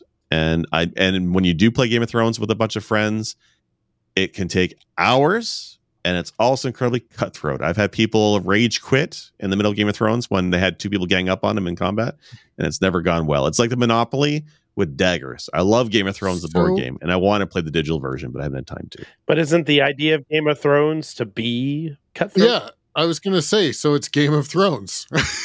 right. It- That sounds Which like I know the show it's great, or the books. It but if you're on the losing, it's- you know what it is. If you're losing Game of Thrones and you're you're out early, you're out for several hours by yourself, drinking the Mountain Look, Dew, watching TV. we we all know in Game of Thrones you either win or you die. So Sean. Bean had to watch Yeah. and drink Mountain Sean Dew. Bean, yes, Sean Yeah. Bean went out early in this game, and he was over there eating the Cheetos and drinking the Mountain Dew. That's who keeps drinking all the Cheetos and Mountain Dews. That's right. Drink all the Strategize better, man. Uh, drink all them Cheetos. All them I said what I said. I said what I, I, I said. before we jump on to my game, I do want to mention uh BattleCon has it came out in 2018 digitally, and it hasn't seen an update since 2019. it's a winner. Pandemic. That's what I'm saying. And it's still marked as early access. They didn't even have the balls to be like, "We're sorry, the game's dead." They just put Oh. out their last update and. Oh, All I'm saying. uh, So, they left I'm you for sorry, this Jake. episode. That's why they did it. They It's can't all literally be it's just- better than Charlie. Marvel Snap. It's the Circus Charlie. Yeah. Look forward to my deep dive in BattleCon, my five part miniseries on Press B, where I'm going to break down every fighter in BattleCon and why you need to play online today. Please hmm. fucking do. It's all right. I'm about to break the rules for tonight just a little bit. Yep. So the game I chose as my second game is a game that seems like it really should have been a board game first because it's that good and it feels like a board game for sure. This game is called Culdcept. It has never had a PC release, unfortunately, nor a phone release. Uh, I have it on PS2 and I have an Xbox 360 one as well. It's also been on DS, 3DS, number of things. Uh, I think only four of them have come to the US. But this is a game that imagine Monopoly and Magic the Gathering smashed together. Hmm. describe that because it doesn't work in my brain. I know, right? It doesn't not, work. do in your not pass brain. Fireball. Not click but if you- Fireball. It's so weird because that sounds so jarring, but as soon as you see it in action, you're like, "Oh, that totally makes sense." I counterspell you buying Boardwalk. Kind of, yes. So each board I has tapped two four swamps for the. R and R Railroad. Each board has four colors. You've got red, green, blue, and yellow. Those colors represent fire, earth, uh, water, and wind, right? So you have monsters of those four colors as well, or creatures that you have of Mhm. those four colors that you can place on those colors. And you also have colorless. If you place a light colored creature onto a light colored space, it generates more rent than it would otherwise. And it also gets a, ba- a boost in combat. Rent. Rent, like I'm, I'm trying to liken it to Monopoly here for you a little bit. You, basically, you collect gold coins from the other player, but it's like your Mm. monster is sort of taking it from them, right? Unless they, What- unless they opt to fight it with one of their monsters they have in their hand, What and then you go to a combat scenario. here? Scenario. Uh, Wolf, one second. one you second. skip So, for in- those listening to this, w- What Wolf has video recorded is some footage, video footage of the gameplay, and it opens with an old man's sperm flying towards the earth through a wormhole. the It's shit was scepter. Can you explain that, Wolf? It's a scepter. It's a scepter. I know it looks so weird. Yes, it's a scepter. it's a scepter. D's nuts. What the fuck was that thing? That's a sperm. I'm sorry. It's an elven sperm. It's come to impregnate the world. I don't. I don't know what's going on. I like how when it's in the board and like it stops, it looks like sad and decrepit. It's like yeah. it's like the sperm that doesn't work after Is that. it just a brain with a spine with no body? Like, what is this thing? Is So, it a it's- staff? It's a with a gooligan. mustache? It's a gooligan. okay. Hooligan Tyler. Sorry. All right, let's go. Keep okay so you you basically you choose your direction at the beginning. You can go clockwise or counterclockwise doesn't matter you pick. There are checkpoints around the board you have to cross before you go back to what is considered the go space. And every time you can you cross that it's called the castle. There are fortresses that are checkpoints and then there's castle which is like into go and monopoly. When you I was cross say that this castle, is pass and go. This is pass yeah, when you go. cross that castle, you get money, you get gold, as well as uh, all the all of your monsters get a little boost to their skills, and a boost to how much money they bring in. So it behooves you to zoom around the board real fast and place a bunch of monsters real quick. It costs you nothing to place a monster except for the card that is in your hand to be put on the board, right? Mhm. Okay. Every monster has strength and hit points so a- and some of them have initiative and things like that they'll always strike first or in some cases they'll always strike last whatever So it's monster. It's Magic the Gathering here. the- yes Yeah, it's a mon- you're it's right. monopoly uh-huh. the gathering Okay. So wait, is is Gooligan the Monopoly man? Is that, kind of is that his role? He's It's i guess you could say that he's the I one flown trying to to guide your give character To give you magic Monopoly the Gathering. this this is a multiplayer game. I think you can play it up to four players, Hmm. but it's it also has a main campaign that's like a full flo- full blown RPG story where you go through to various different boards and their different kingdoms or cities or whatever have you. And when you win a board, you unlock new cards to put into your deck. So it's Gloomhaven Monopoly the Gathering. Yeah, kind of.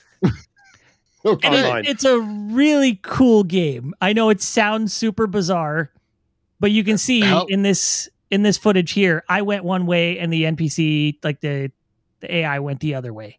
I still so we're can't get past constantly this just- Gooligan. How I do- want that as the emote for the Discord server, Wolf. We need we need the Gooligan represented.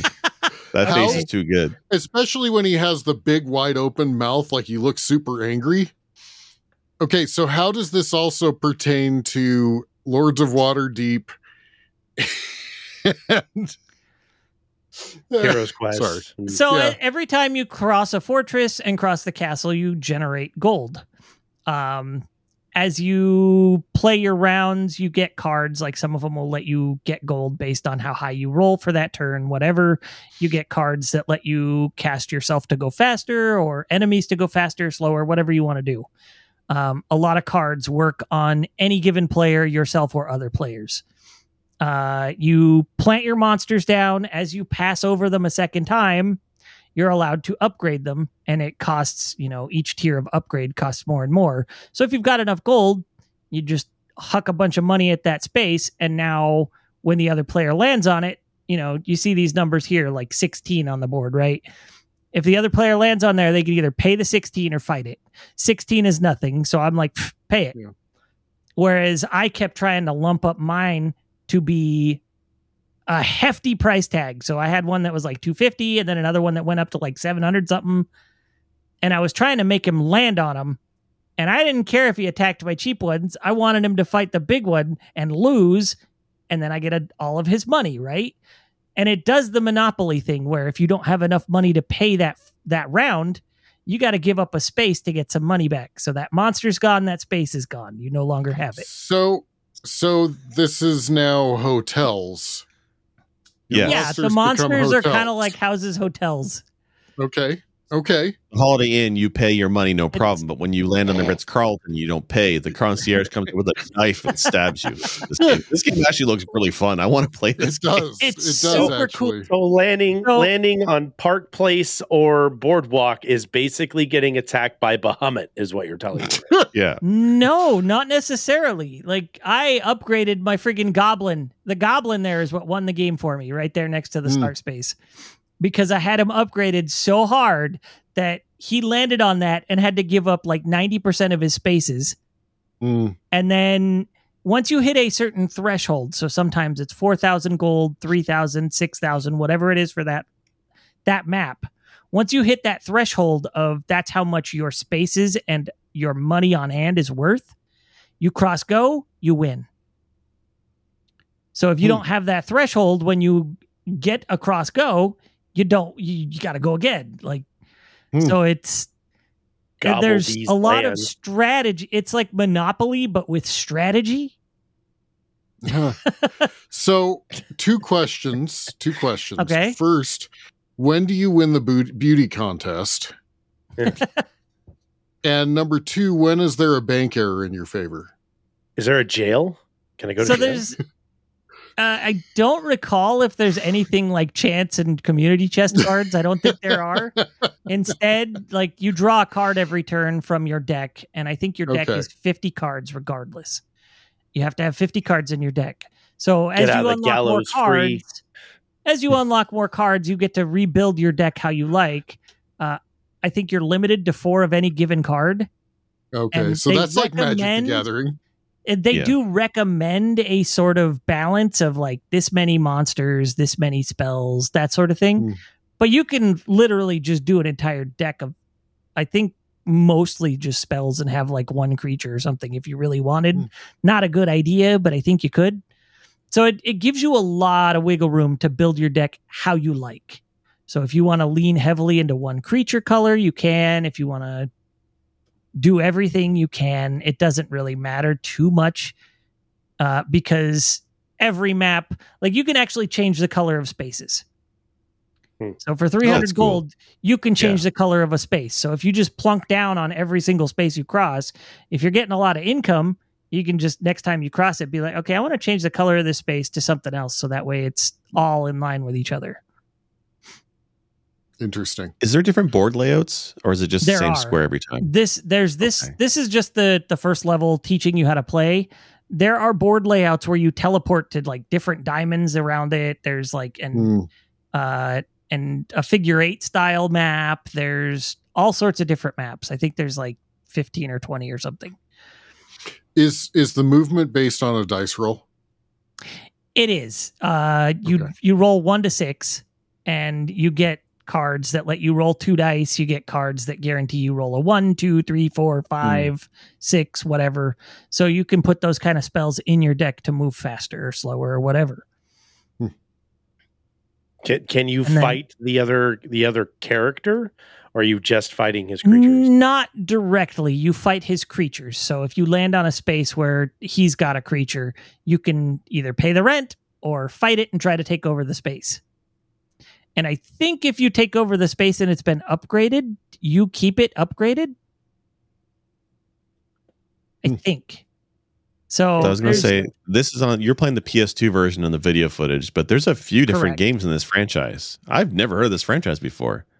Same. So, for transparency's sake, it was originally a Saturn game in Japan, didn't come to the West. Then it got ported to PlayStation, didn't come to the West. Then it got ported to PS2 with updated content, and that's what uh, it it was. It was called Culdcept the Second, so it's technically a sequel. That's the one we got in the West as our first one. Mm. Okay. Later, we got Culdcept Saga on Xbox 360. I have that one as well. I really enjoy that one. Um, and then I think we also got Culdcept for the DS, which is a remake of this, and Hmm. then Culdcept Revolt on the 3DS, which is another upgrade to things. So. Hmm. Uh, there are other entries that we didn't get. Um, but yeah, those are the four we got in the West. And I'm so sad. Like, this seems like it would be a great game for Steam or huge, yeah. even just Android, especially with the deck building. Like, this seems like something Yeah. like if I'm trying to remember who owns this game. Let me check real quick. Like when you when you said Monopoly and Magic the Gathering at the start of this part, I'm like, you're crazy. How the hell does that even line up? But watching this footage and you explaining it, yeah, that this totally No, it fits totally does. together really well. Yeah. Like this yeah, looks awesome. It really does. So, I mean, that's why I wanted to choose this one. I know it's a little weird because it's kind of Monopoly, it's kind of Magic the Gathering, but it melds the two together so well that this is Yeah. a game I can't see us ever having another chance to talk about this game on the podcast. And it's one of those games that's just so cool. I've We'll put just so use in many the hours window into this. where he can. Yeah, kind of. So this is this was by NEC, so that's probably why we never saw it.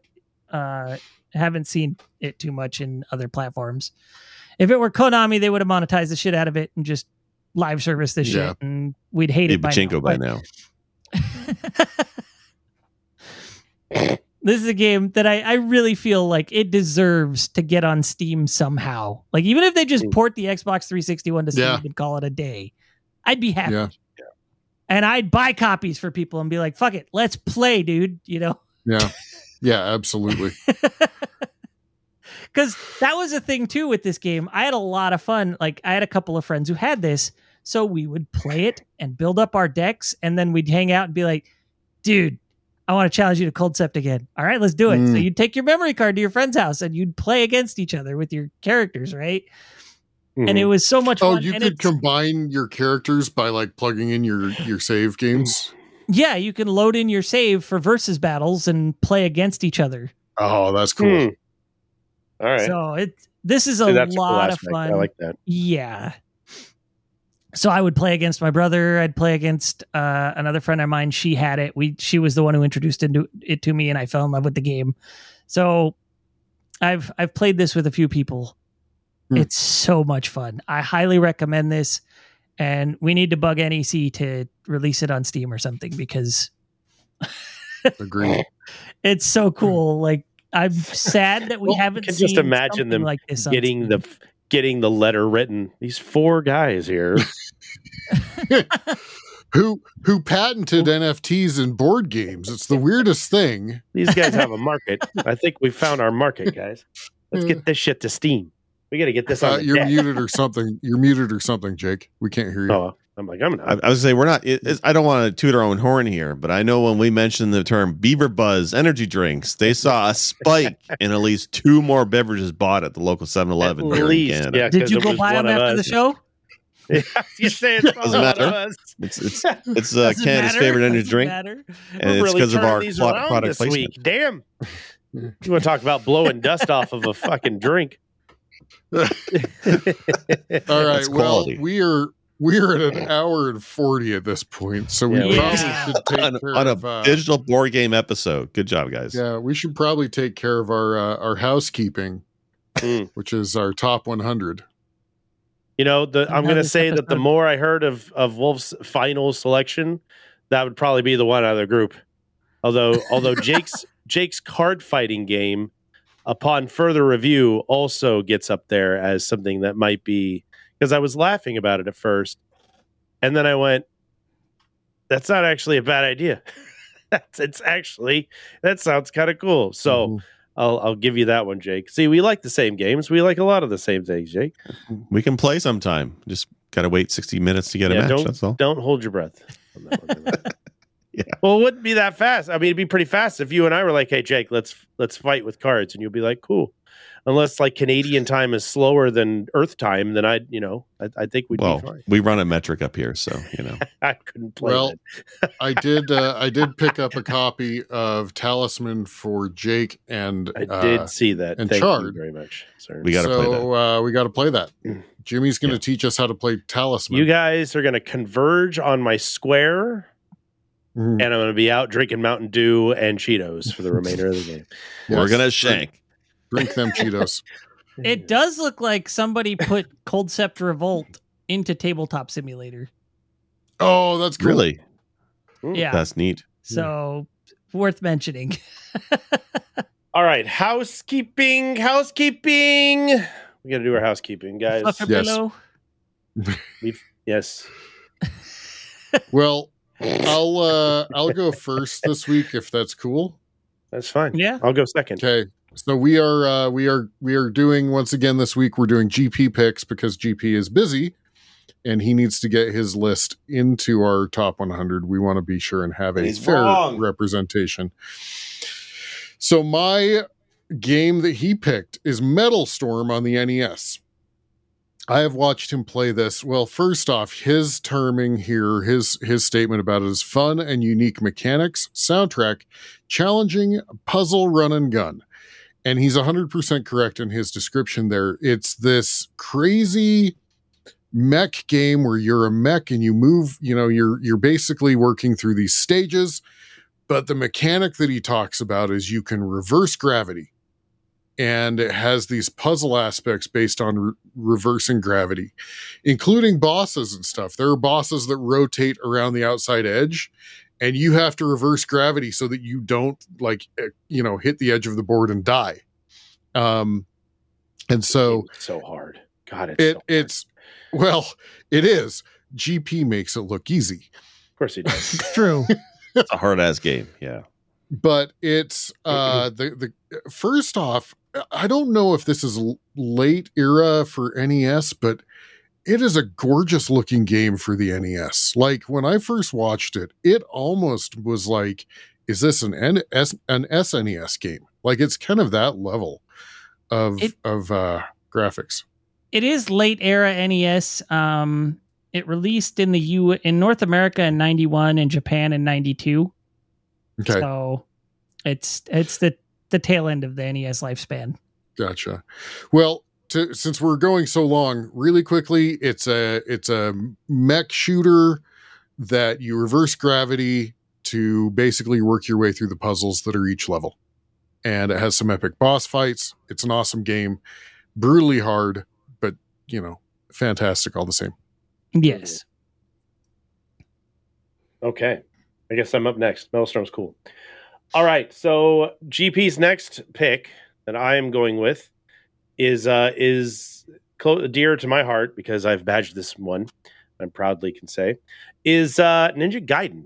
Ninja Gaiden. His quotes for why iconic, smooth controls, questionable, soundtrack, repetitive, and imagery. So Wall grab the simulator. Wall grab the simulator. you want to get frustrated over nothing? Play Ninja Gaiden. If you are are in a good mood and just want your day ruined, play Ninja Gaiden. Um, it's a fantastic game. It's a spectacular game. It's fun to play once, and you know once you get to six two, then your life is meaningless and, and has no purpose. It is the longest level I have ever played in my entire life, but one of the proudest badges I've ever received. So uh, I would go with Ninja Gaiden on there. It has made numerous games that we love to play now Messenger, uh, Cyber Shadow, games of those. Uh, you know, of, of current games that are now that obviously pull from the Ninja Gaiden timeline, and the continuous Ninja Gaiden games following that, uh, two and three, are both really well and take away a lot of the annoying stuff that happened in Ninja Gaiden 1. And we could argue the whole, well, it's the first game in the series, so it's got to be the best. I don't know if that's true. However, Ninja Gaiden's a great game. It's a challenging game. It's fun to play up until 6 2. And he's right. It's got banger banger soundtrack, killer graphics, and it's a lot of fun until 6 2. Chard, wow. Just how dare you take the sacred picks of GP, our beloved co host, and just shit all over it? Just shit all over it. Can you not agree with GP's picks when he's not here? Listen, I'm Mister, can I change the one that he gave me into a better version of the game in the series? I'm not saying GP's wrong, all right, but he selected Mortal Kombat 2. We'll get there. How the SNES? dare you? The SNES. He says one was groundbreaking, two was revolutionary and solid. All downhill after this one? Are you kidding me? Have you even played Mortal Kombat 3 or even better, Mortal Kombat 3 Ultimate GP? Have you not played the best, the most flavorful, the most variety characters, Mortal Kombat 3?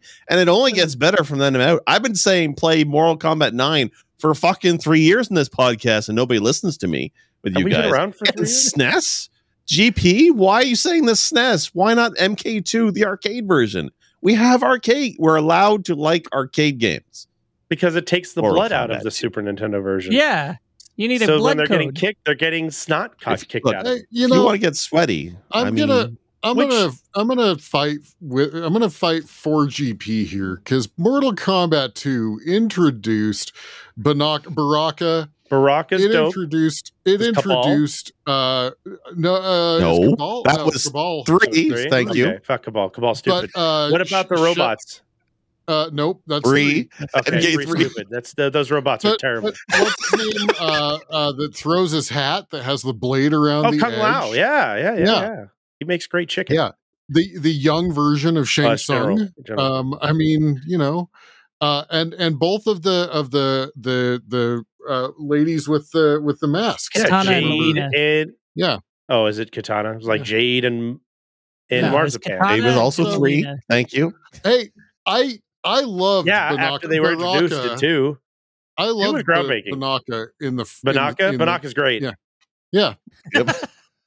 He slice you up and No, make I, your breast I'll say great. this: MK2, it, he's right. MK1 was was was unique for what it was. MK2 is where it definitely got its its start with the wacky like like MK lore is fantastically crazy and out there, and they take it just serious enough that it works, and I love it. And Mm-hmm. it started with MK2, right? Like uh, the rumors of Ermac was with MK2 in the arcades. It wasn't even a real Mhm. character; it was a bug. What they do? They t- Ed Boon he took it and made it an actual character in MK3. Like that's the kind of cra- craziness this this and, franchise. and Smoke would That's pretty good. occasionally make little little glimpses as well. Nuke right? Saibot was in that one too, wasn't he? Or is that it later was on? on? yes. I believe Yeah. so. Yeah. Yeah.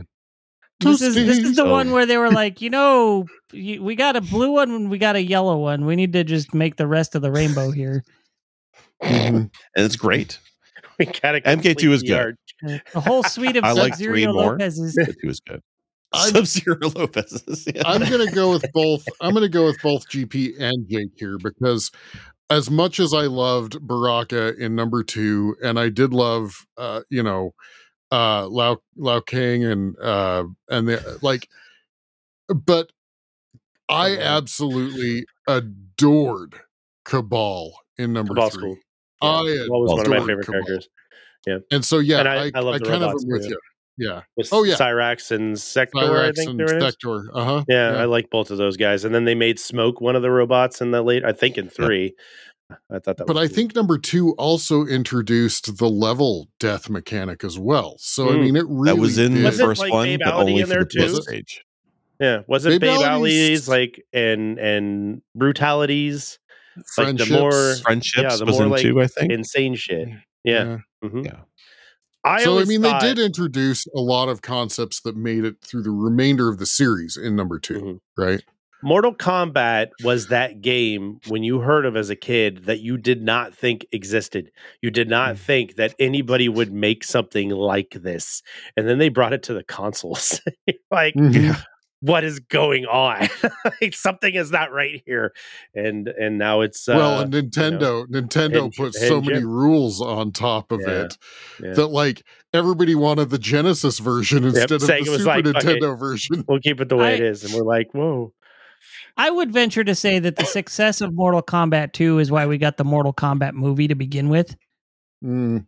Yeah, And I then think so. And that killer tune. and Dun, yeah, you dun, got that killer dun, tune. dun, dun, You also, I mean, who doesn't know finish him, right? Like Mortal Yeah, right, Kombat yeah, as right. a series, Mhm. it's it's iconic. So I I can as the Mortal Kombat games go, Mortal Kombat 2 is the one I've played the most. That's fair. So That's I, right. I can agree with I- this to to that extent. probably have played three more just because I adore Kabal. I there's something about Kabal and his and his hooks of doom, right? Like He does I that love. speed dash where you spin Uh-huh. and then you can Or, come in or- and hit him. or he has combos. the he has the little like saw Yeah, blade that like yeah, yeah, yeah. uh-huh, I love those hook swords. Those swords are dope. uh-huh, yeah. But I really like Cyrax and I really like uh, Sector. Those those two were my Yeah. favorite two in the in that series. Open up the chest and bombs just come flying out. Yeah, and then they do like one of the death moves was the big clamp that came down and watched the guys. Yeah, I Uh-huh, like that. Yeah. No, I'll agree. Mortal Oh. Kombat 2 was was was great. It really it really took what was a cool concept and and just up the ante, right? Yeah. Agreed. So I'm yeah.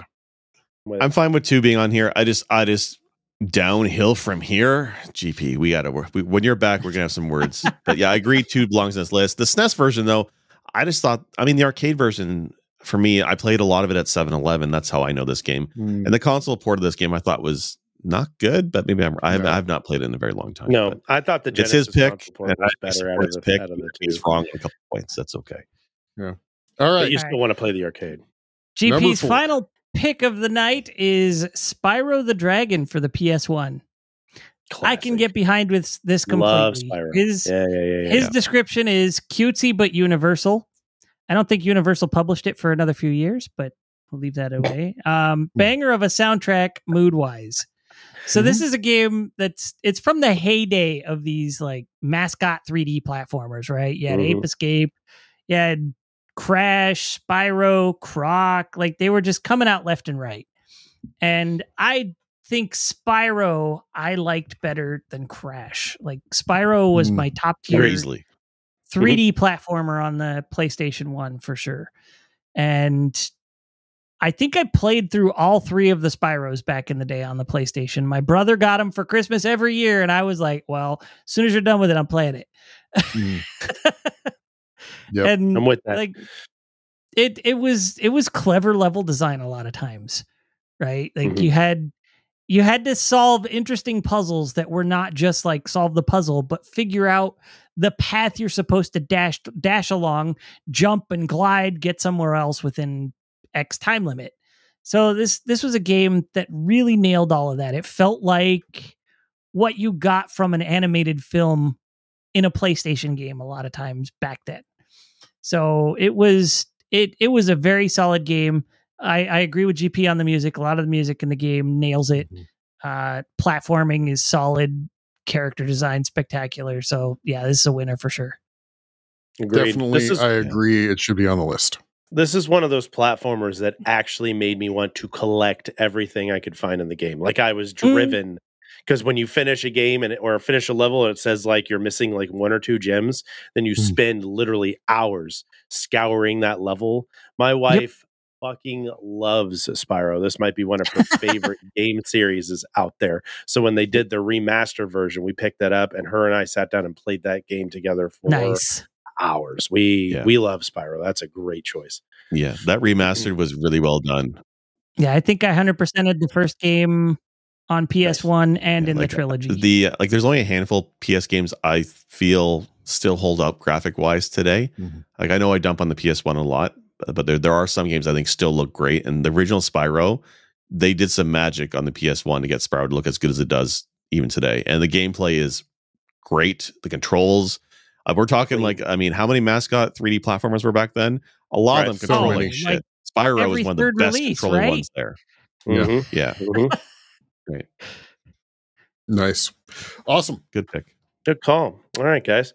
Well, since I'm still some kind of a host in this this particular episode, guys, I want to thank everybody for coming out. I want to thank the viewers and the listeners and the later listeners. Uh, you can find us, of course, on all streaming content places, iTunes, Spotify, and the like.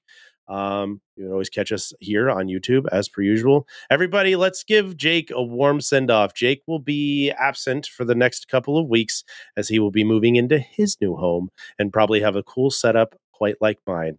Um, very excited to to see the updates from the new house as you are putting yourself together. If there's anything that we can do all the way down south, let us know. We will do what we can to help you and support you. If if it's just to complain, well, we're south. Well, no, we're you're right. We are north of you. If you need You're- anything north north, of me, of but that's us, of okay. me and of me and and Wolf, and then you know south of Sinistar there, then we'll. I do want to shout out two quick things uh, on the channel. I did upload this week two videos. Uh, one is a um, 8BitDo who makes some great controllers. We debated some of them being the best ever. Uh, they did a Neo Geo CD Inspire controller. I did a video on that. It's pretty great.